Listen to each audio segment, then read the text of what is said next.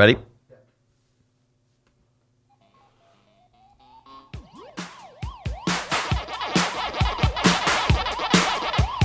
I got a pocket full of quarters and I'm headed to the arcade.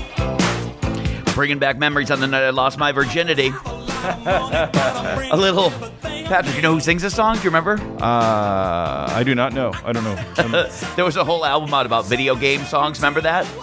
Years and years ago. yeah, is this? Uh, I'm gonna eat 'em all up just as soon as they turn blue. I, I can't imagine who this possibly is. Ray Parker. I don't even Uh, know. Buckner and Garcia oh, pa- oh, come on. singing Pac Man Fever, which is very fitting for our podcast today. Ladies and gentlemen, welcome back to the Gentleman's Dojo. I'm Yeah. Gary Cannon along with Patrick Keene, and we are back for another episode, episode number 132 of the Gentleman's Dojo here on the All Things Comedy Network.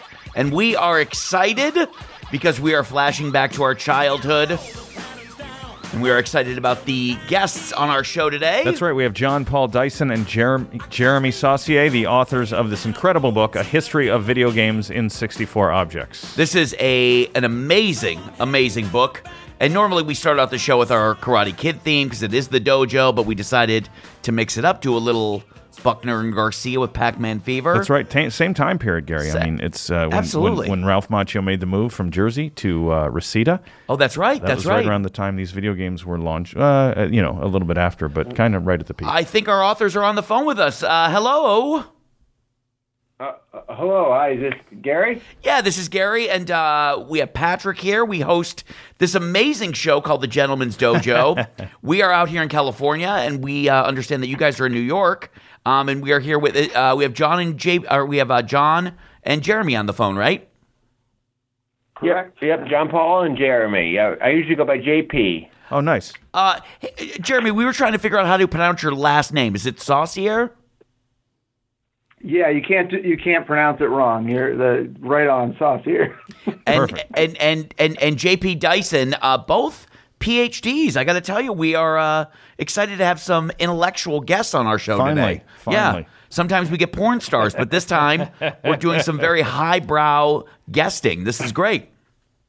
Well, well, you're assuming there's a direct relationship between the degree and intelligence. Oh, I see. not Which is not the case. Not the case. It may not be the case in our in our situation as well. So we'll leave that Well, you I- to figure that out. I got to tell you, boys, first of all, thank you guys for calling in. This is uh, just incredible for us because we are huge video game addicts and we both grew up, Patrick and I both grew up in the 80s, uh, you know, where video games were just exploding. And I was just telling Patrick before we got on the air, I'm 47 years old. And before uh, Patrick and I got on the air, I was just telling Patrick a few years ago, I purchased a full size stand up arcade game, Donkey Kong. Now, I purchased it and it also has the chip in it, which allows me to play Pac Man, Burger Time, Centipede, Millipede. And I got to tell you, this thing has changed my life. It is absolutely amazing. So, uh, only you guys can realize how important my wife thinks it's garbage, but only you guys can appreciate how amazing this machine is.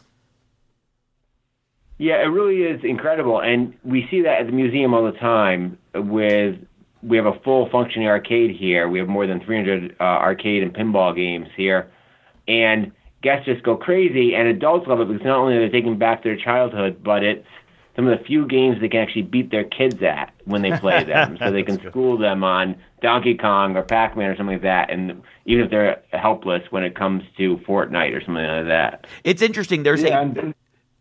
I'm sorry, go ahead. go ahead.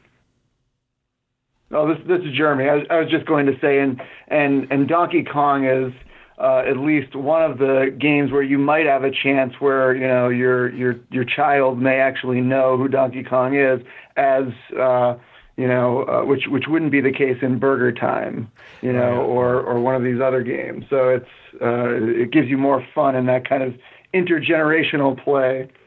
You know, it's interesting because there's a bar here in Los Angeles called the One Up. I'm sure there's many bars very similar to this across the country, and they have tons of video games that you can play. And when I first moved to LA, it's like, hey, you can go to this place called the One Up, this bar, and you can play all these video games for free. But what they don't tell you is that you have to order a beer, and the beers are eighteen dollars. So it offsets the cost of the fact that the games you'd be better off buying a video, a full size arcade game.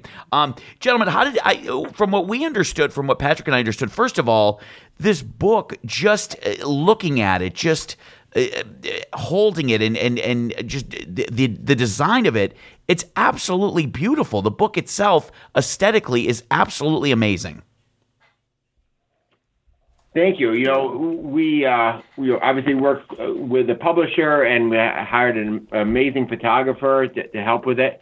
But a lot of that, I think, is a tribute to the artifacts themselves. They're interesting physical artifacts that really tell a story in and of themselves, in addition to the game that you would use uh, you would use them to play.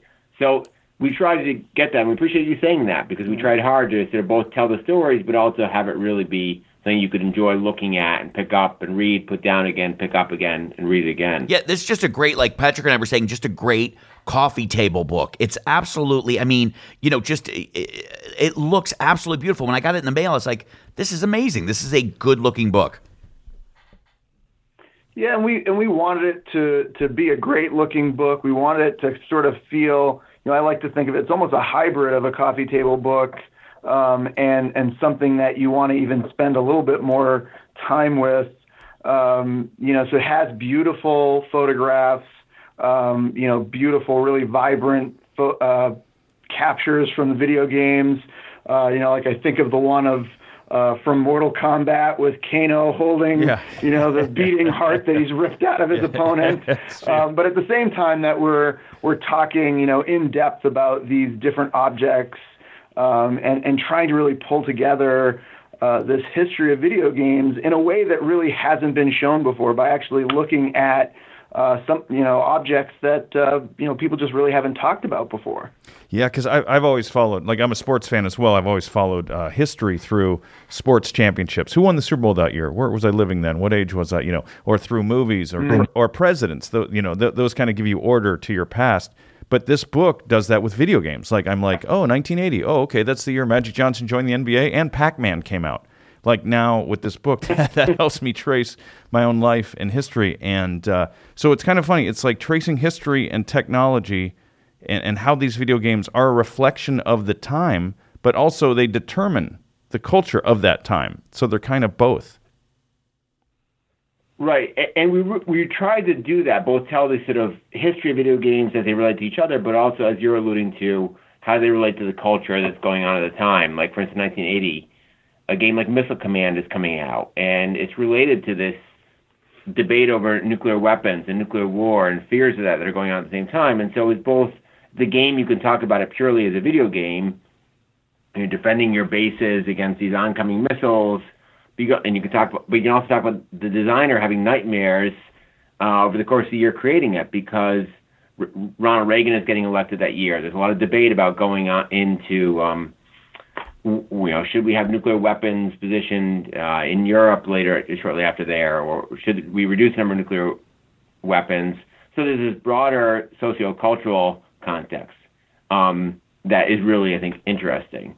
Um, I'm more of a Cel- I was more of a Celtics guy growing up. so I knew love it. Yeah, guys yeah, yeah, sure. I remember when Larry Bird got into the Right, right. NBA. The- Rookie of the year uh, goes to Bird that Rookie of the year. So yeah, yeah, okay, that's yeah. that's yeah, well put. It, it actually brought this, this book brought a bad memories for me because every time I was looking at a new game, I was like, "Oh, I was out of work living with my parents at that point." Uh, five years later, new game, I was out of work living with my parents. I was like, so this book was very tearful and uh, depressing for me, guys. I mean, I tried to put a positive spin. What what what, what was the because we understood by just reading and, and looking at information about this book, this was a book that was like ten years in the making, correct?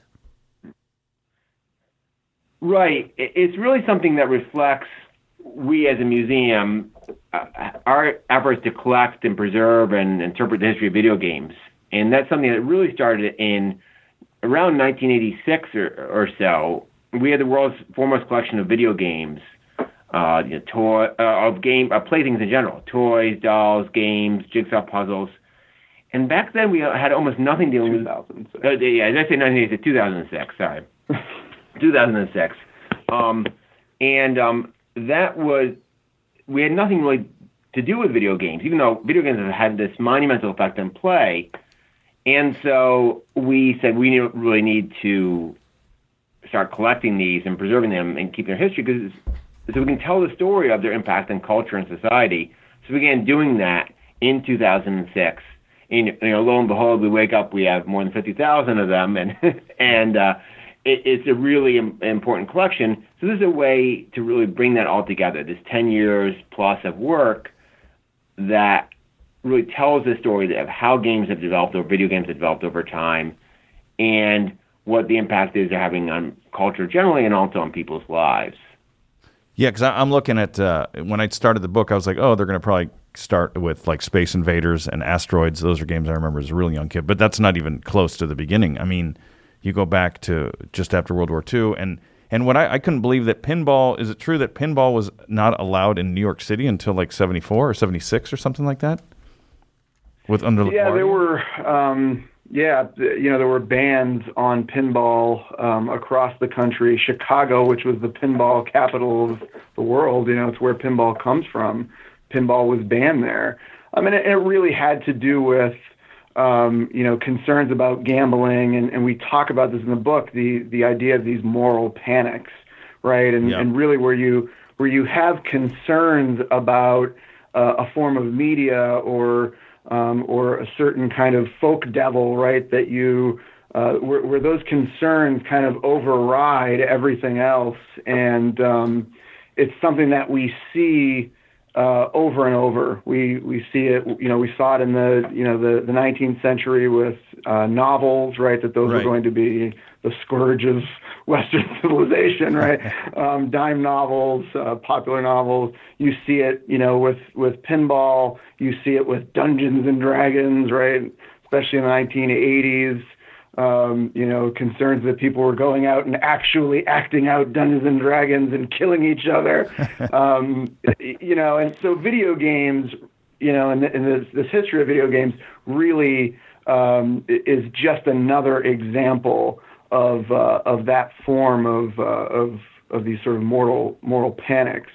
Um, but but pinball, you know, we, we sort of started the, the book with pinball in part because yes, it's uh, it's part of that that larger story, uh, but it's also we we wanted to get at too is that as you said, you know, you thought, oh, you know, uh, you know, maybe you'd start with Space Invaders, but video games are coming from these different areas. One of the the wonderful things about our collection at the uh, at the Strong is that we can really tell this very long history of play, right? That video games actually come out of these completely different areas, right? That people working in the coin op industry who had created strength testers and you know these these uh, you know uh, pinball machines are then part of an what will become an industry that was also built from people who were working in government labs, you know, or you know people in the toy industry.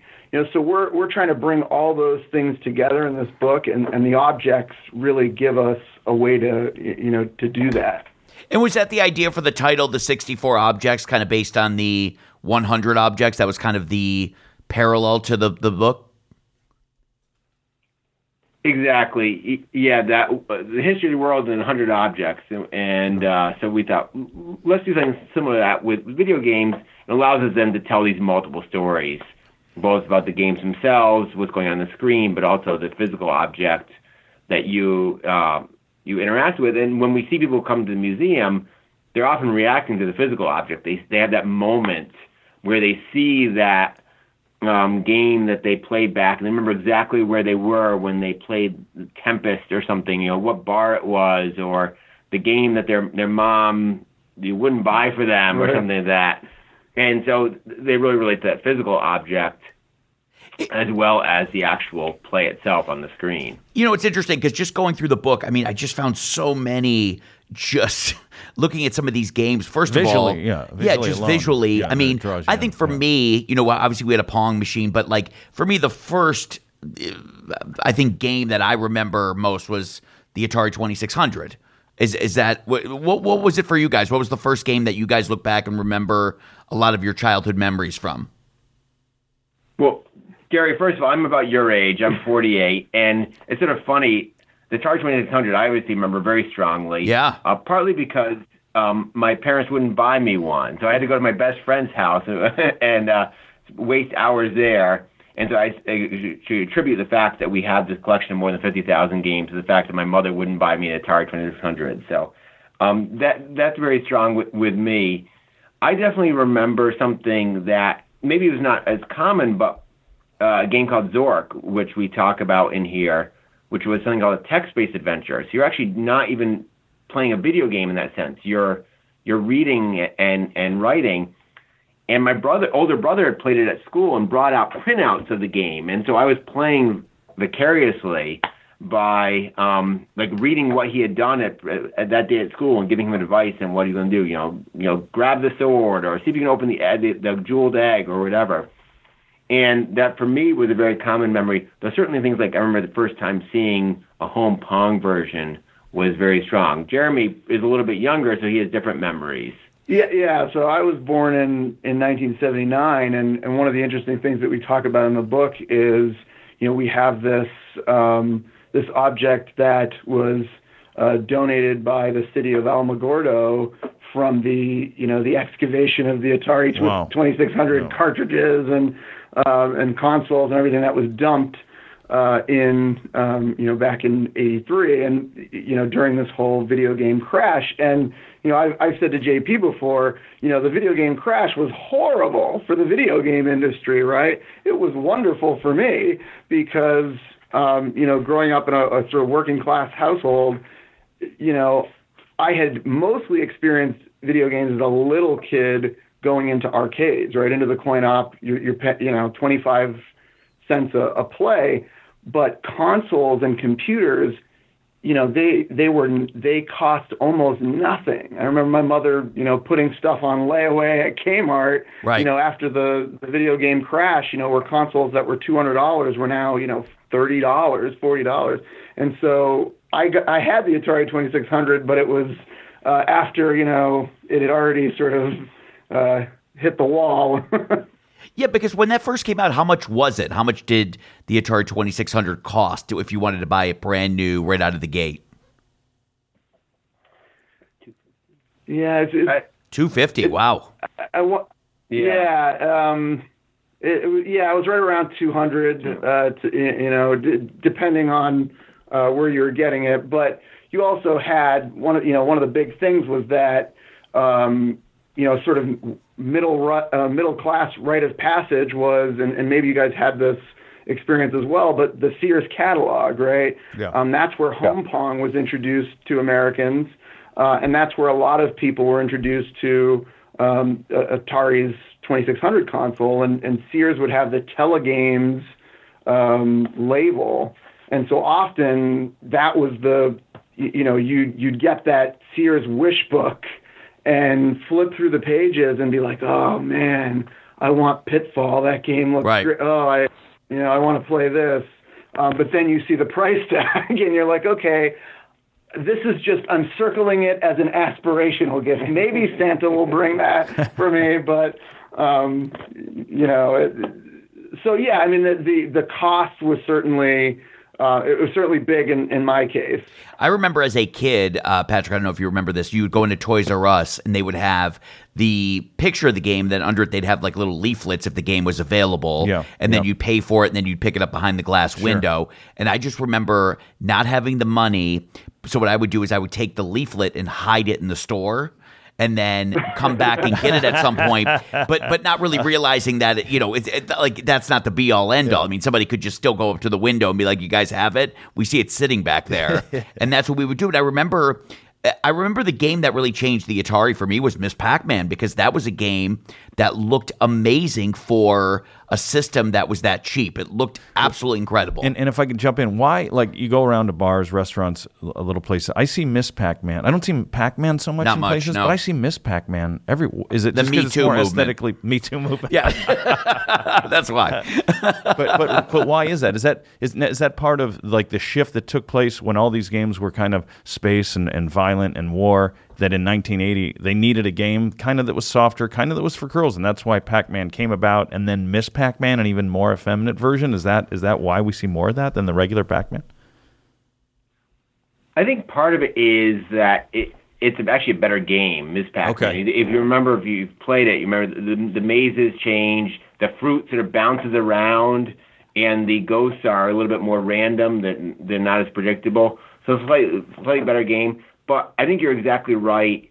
It was intentionally trying to reach a broader audience to say, hey, we've had some success with women playing uh, playing Pac-Man, and what if we make it uh, into Ms. Pac-Man? And, I, and there's a whole history too of the Ms. versus the Mrs. and Miss, and Oh, again, right, one of the right, things right. that That tells you about the signifies Yeah. what was going on at the time. So Ms. Pac-Man is objectively a better game than the original Pac-Man, and also it intentionally was reaching out for a broader audience. So that perhaps explains why you Sure. still see it around a little bit more than just the original Pac-Man. It, it's funny you guys touched on ET, the the, uh, the video game. Uh, about a year ago, we had on Howard Warshaw, who developed that game. He came on our Yep. show, and not only did he come out with that game, but then he also had Yar's Revenge, which was uh, one of the best games on Atari. Right. And the thing about ET is ET gets a little bit of a bad rap, Which is in your book, yeah. Yeah, we yeah. all so- we, we, we needed a villain, and anyone, especially if they're in industry at the time, they they needed someone to blame. But if you look at the constraints that he worked on, and he probably talked about this when he was on your show. I mean, he had how many weeks did he have to make that? Very I mean, few, Some yeah. ridiculous amount of time. This is a time when one person is pretty much doing everything for a game.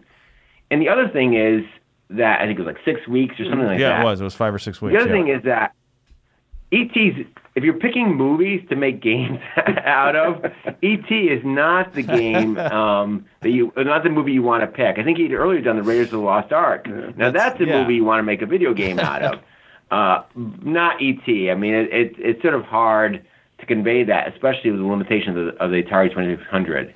Well, it's so fun- it was a game, game made in a very short amount of time with maybe not the best subject matter.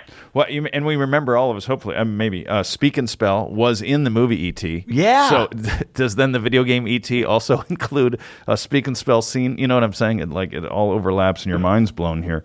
Um, but it, but it was interesting that E.T. doesn't really make it as a video game. Pac-Man doesn't really make it as a TV show. Remember they had a cartoon Yeah. or something for two seasons. or I remember something? that. Sure. Yeah. There's. I mean, if we just like looking through the book, you guys. I mean, like the Mattel football. I mean, come on. Like that. You know, that was a game that you could be occupied for hours with on a road trip, just sitting at home.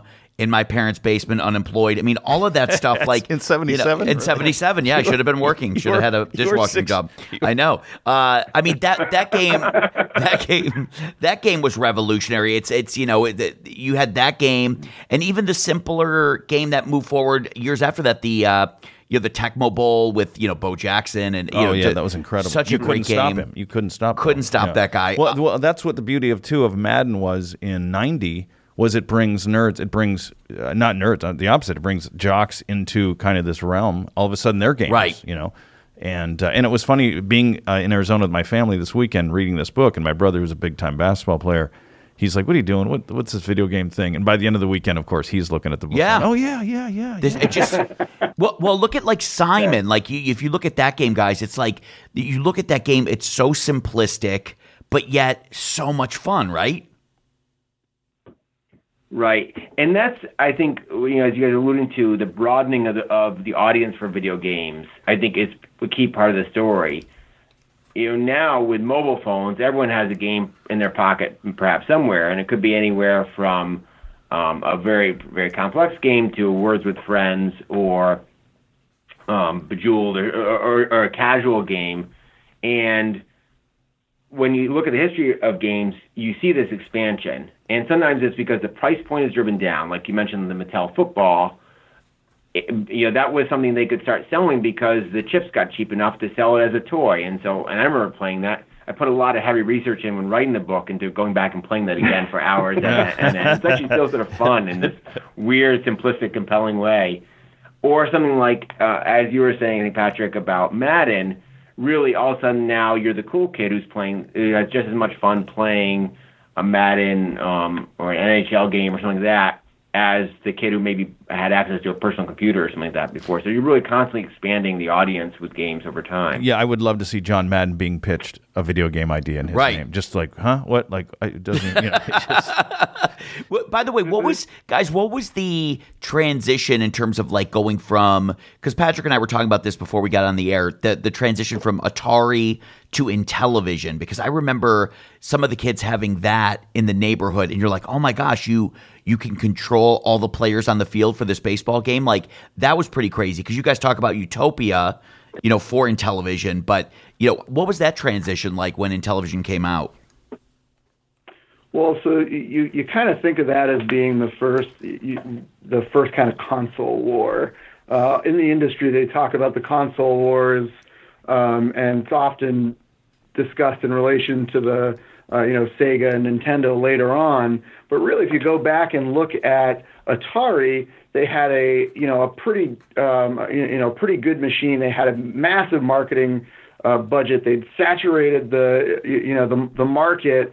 Um, but Mattel actually had a, um, a, a superior product in terms of its graphic capabilities, um, and you know, in, in many of the games. And I think it, when you look at that one, uh, that relationship, it foreshadows what you see later, and this idea of of uh, where home console makers are sort of constantly going back and forth uh, in how they sell their games as being this is more realistic. The graphics are better, right? Um, now you can see the now you can see the blood. Now you can Yeah. see you know player. Now you can control the players smashing into each other.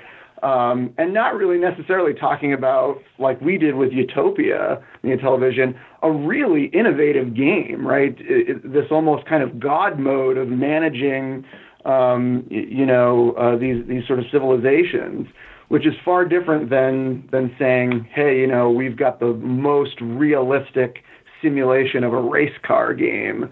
You know, feels like you're in the, you know, you're on the track. Um, I think it foreshadows a lot of that happening, though.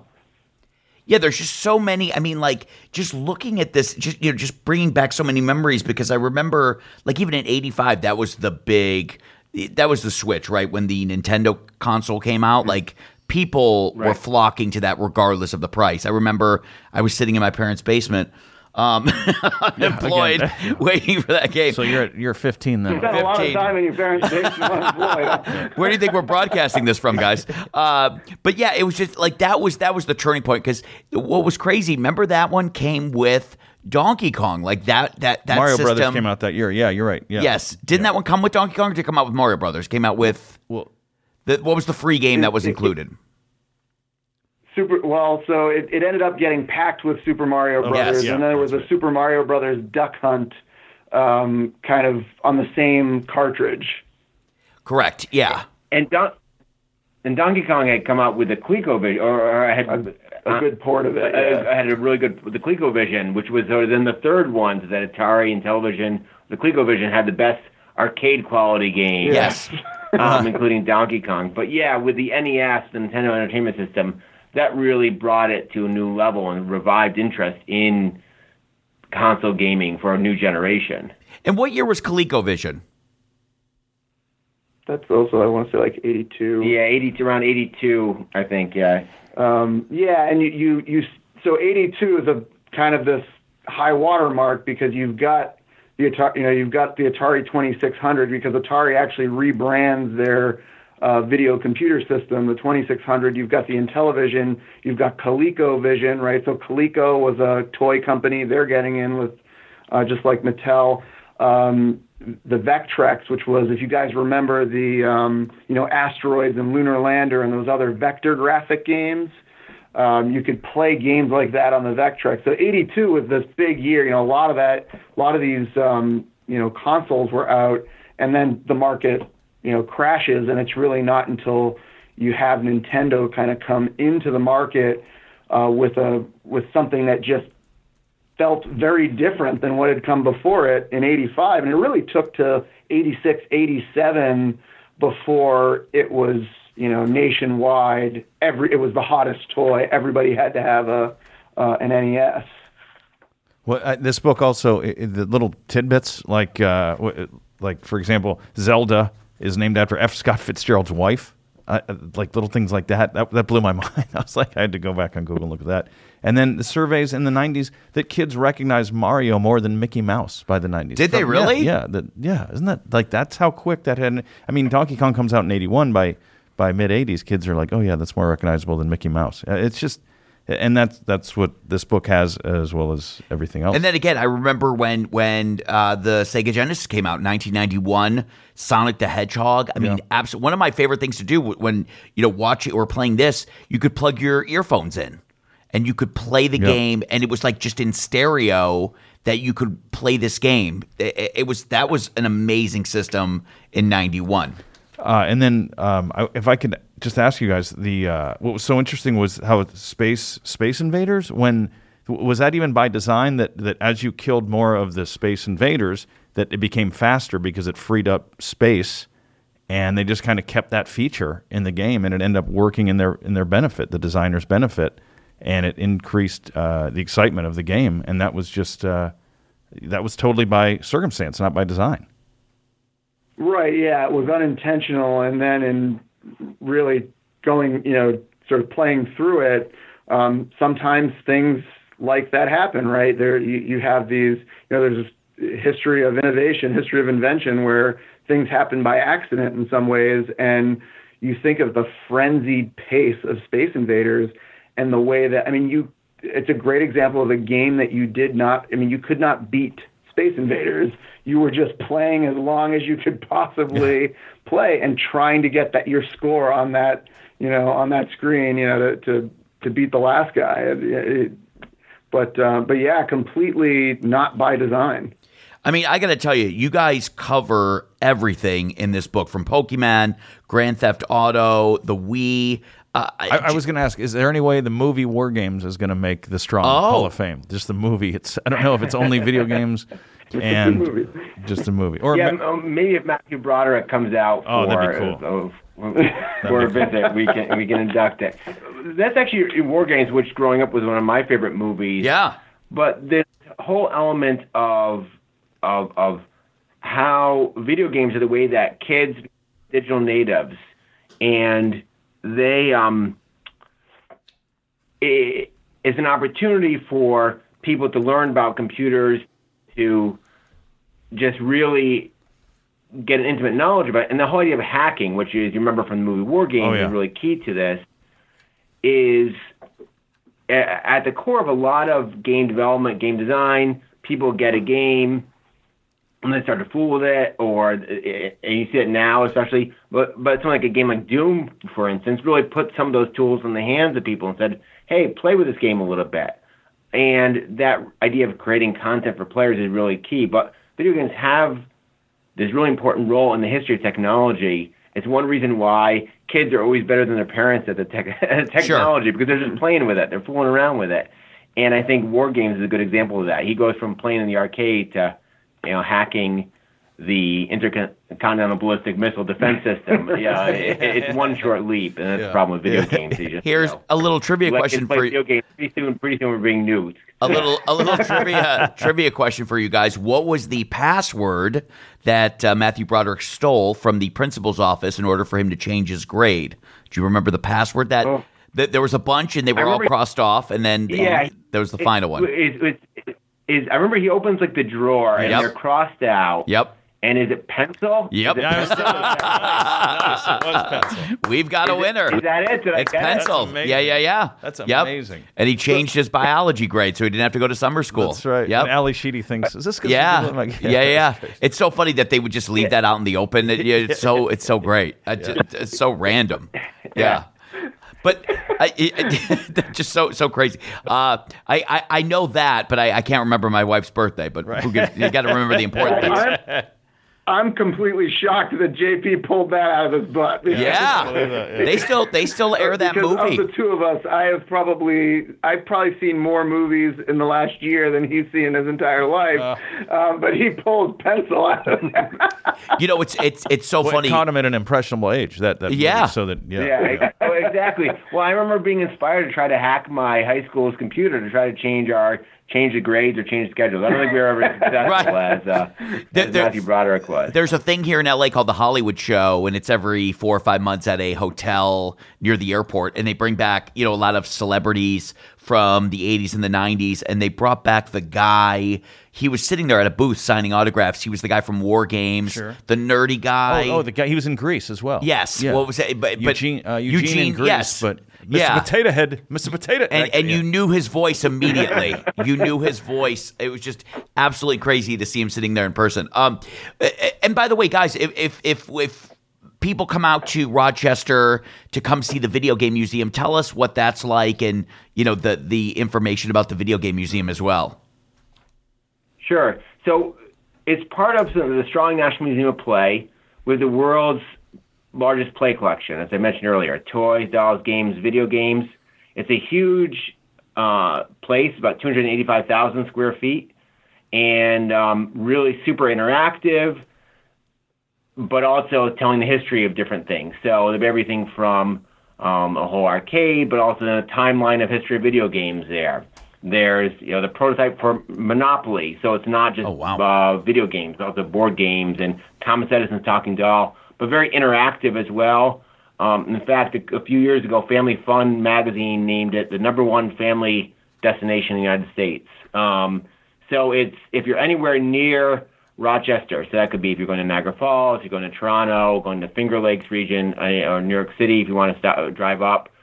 It's really it's a great place that we get about a little more than 550,000 people every year. So again, it's a huge place and a lot of fun for the whole family, which is sort of a neat thing because there'll be stuff for dad, there'll be stuff for mom, stuff for the kids, stuff for the grandkids. It's one of the few places when you're on vacation somewhere where everyone is happy when they when they come. Right. Yeah, and I'll just add that you know on top of the, the the World Video Game Hall of Fame being here, we also have the National Toy Hall of Fame, um, which um, you know inducts new uh, new toys every year as well. Um, and uh, and there's also for for those who are inclined to do research, we have a scholarly library here as well. So we're really a, a dynamic institution. There's exhibits for people to come and experience and learn about the history um, uh, of play, but also very much interact and and actually play. That's that's what we want people to do. Are you guys? If you go to Go- ahead. Are, are you guys? Google Arts and Culture has a has an online tour. If you just go strong National Museum of Play, Google Arts and Culture, you can do a virtual tour of the museum. But I can tell you, it's a lot less fun than going and Yeah. playing in the superheroes exhibit or or that sort of thing. And are you guys the founders of the museum? I mean, are you guys running it? Is that is that your baby right there? No, no, we're not the founders. Um, we're we the museum itself has been open since 1982, though it wasn't always about play. That's a longer story. Uh, I'm this is JP. I'm vice president for exhibits and in charge of uh, our or director of our International Center for the History of Electronic Games, which is sort of our umbrella group for the, for video games. And Jeremy uh, really, you can um, I'm uh, our assistant vice president for interpretation and electronic games. I also edit our American Journal of Play, which is a scholarly, um, peer-reviewed, uh, you know, journal that we publish with, um, you know, three times a year. So that's sort of our academic side of things. Well, I got to tell you, we're all around the same age, and uh, after talking to you guys, I, I certainly couldn't feel like a bigger loser. Uh, I mean, you guys, PhDs, running 80 things, have a book out, and uh, Patrick and I are going to try to scrounge up enough money to get a uh, Little Caesars hot and ready. But Well, you uh, know, you know what's funny is- here is the guy, the guy that formed, uh, the guy Nolan Bushnell, who founded Atari, also Yeah. founded Chuck E. Cheese. I know. which isn't equal, equally Right. just as Yeah. great. you know? Yeah. yeah, Yeah. So we can do Chuck E. Cheese. Yeah. and, I- and I'll tell you something we didn't mention is the role of marijuana played in the video game. Oh, launch. yes. yeah, that's really helped. I think. Yeah. the video game cause. Yeah, well, we're high right now. So, I mean, and we're not, you know, even playing a video game. I got, uh, gentlemen, first of all, I know that it took a, a, a lot of work on the publisher's end to get both of you guys together. And I can't say thank you guys enough. It was well worth the wait getting a chance to chat with you guys about this amazing book. I can't wait. You know, Patrick and I travel a lot on the road doing stand up, and we definitely want to make it out there to visit this museum, meet you guys in person. That would be a, a bucket list item for me. That would I would absolutely love that. Yeah, well, we definitely would love to have you. If you come out, let us know. We'll give you a behind the scenes tour. If you go to some of the The stuff that's on display is amazing, but then equally great is the the storage rooms. Which you remember that scene in Raiders of the Lost Ark where they're Oh, yeah. they're storing the Ark of the Covenant. Oh. Imagine a scene like that, going in a room like that, except it's full of arcade games and pinball and Yeah, board jeez. games and, and everything else uh, from your childhood and then going back hundreds of years. Just So as important as it's a the pretty Ark. unique Place, and for us, obviously, a lot of fun to work at a place like this. Do people still put quarters up on the uh, little uh, uh, uh, top Display, there? yeah. yeah, yeah. So they know that their game is next. Is that how people still do it at the at the uh, the museum? Yeah, we, when we first o- opened the arcade area, we definitely saw some of those old muscle memory Yeah. habits come back, Ah. and people would sort of reserve things. One of the reasons why we it's twenty cents a play for, for each for each token, but we don't put them on free play because we find otherwise, you know, some guy hogs it, and the you know twelve year old next to him is trying Yeah, to get, get in the game, and instead. uh it- it- so he has to learn to put the token up so he can get the next game in there. So. Yeah, I will tell you, having that full size arcade game in my house is definitely a conversation piece. People are like, "Oh, we didn't know you were out of work." It's just like, yeah, that we absolutely am. Um, that's the truth. Uh, I, I got to tell you guys, I love, love, love the book. It is absolutely amazing. Covers so much information. Just it looks absolutely beautiful.